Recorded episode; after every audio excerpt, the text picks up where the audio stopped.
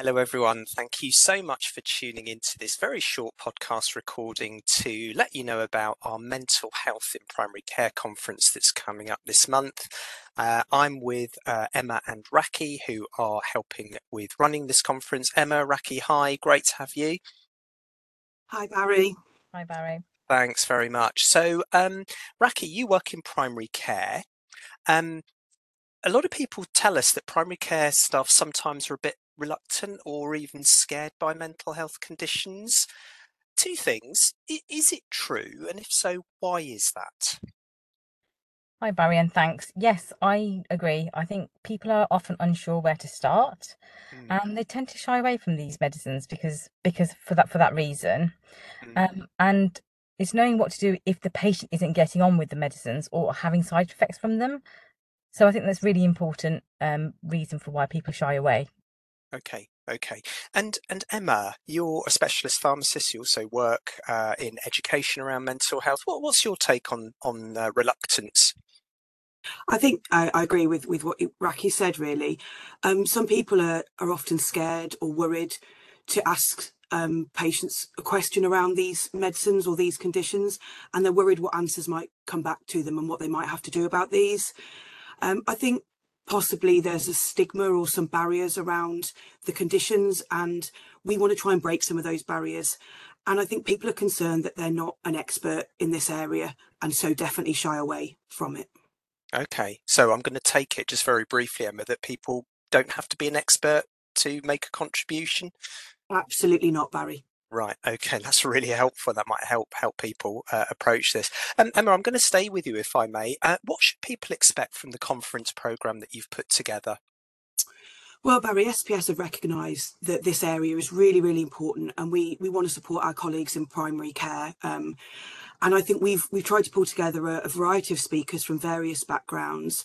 We've got um, Matt, who's our NHS England Specialist Advisor for Mental Health, who's going to give us a strategic overview um, and importantly, what that actually means for professionals working in primary care on the ground and what impact that will have on them. Um, we've also got some examples from staff working in practice. Some are mental health specialists, some are generalists, um, about interface working and some networking. They've got some examples of problem solving, um, we've also got some information around physical health monitoring, and we've got a really interesting project um, that was led by a pharmacy technician around managing physical health in primary care. There'll also be an opportunity for attendees to ask some questions and network in the chat box. Um, and we hope people go away just feeling a little bit more confident with some top tips to try in their practice um, and realise that it's really important to ask those curious questions. And as we said before, you don't need to be an expert in this area and you can make a real difference. I think that's really helpful to emphasise that non-expertise, Emma. Thank you. Um, Emma, I'll come back to you soon, but Rakhi, I'd like to come back to yourself. I mean, I don't need to tell you how busy your primary care colleagues and everybody else um, uh, is, but but who do you think should come to this conference? I think it'd be useful for all primary care pharmacy colleagues supporting mental health conditions and really useful to support those who are involved in SMRs or who are involved in deprescribing of benzos or antidepressants. Mm-hmm. So it sounds like sort of medication review. Um, Absolutely. Know, do, do, doing that as well. Okay. Um, thanks, Rakhi.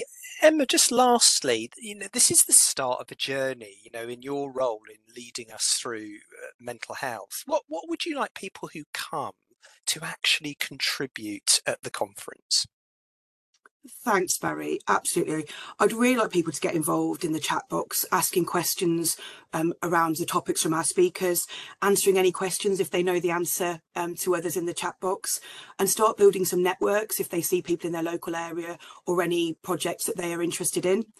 Um, I'd also be really interested to hear people's thoughts on what topics they'd find helpful moving forward that would help them in their practice, anything that they're struggling with or would like some support with.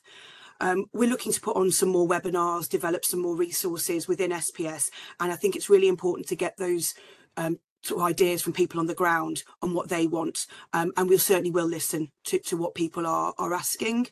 And it's also be really interesting to get some feedback on what they thought of the webinar itself um, to make sure we're, we're on the on the right track with that That's great. So this is an opportunity for interaction, collaboration, start of the journey.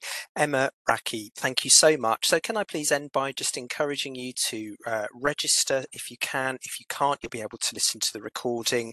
We've got lots of people coming and I'm not just saying that, but if you can possibly come and join us and contribute, we would love to have you. So from Emma and Rakhi and me, uh, thank you very much.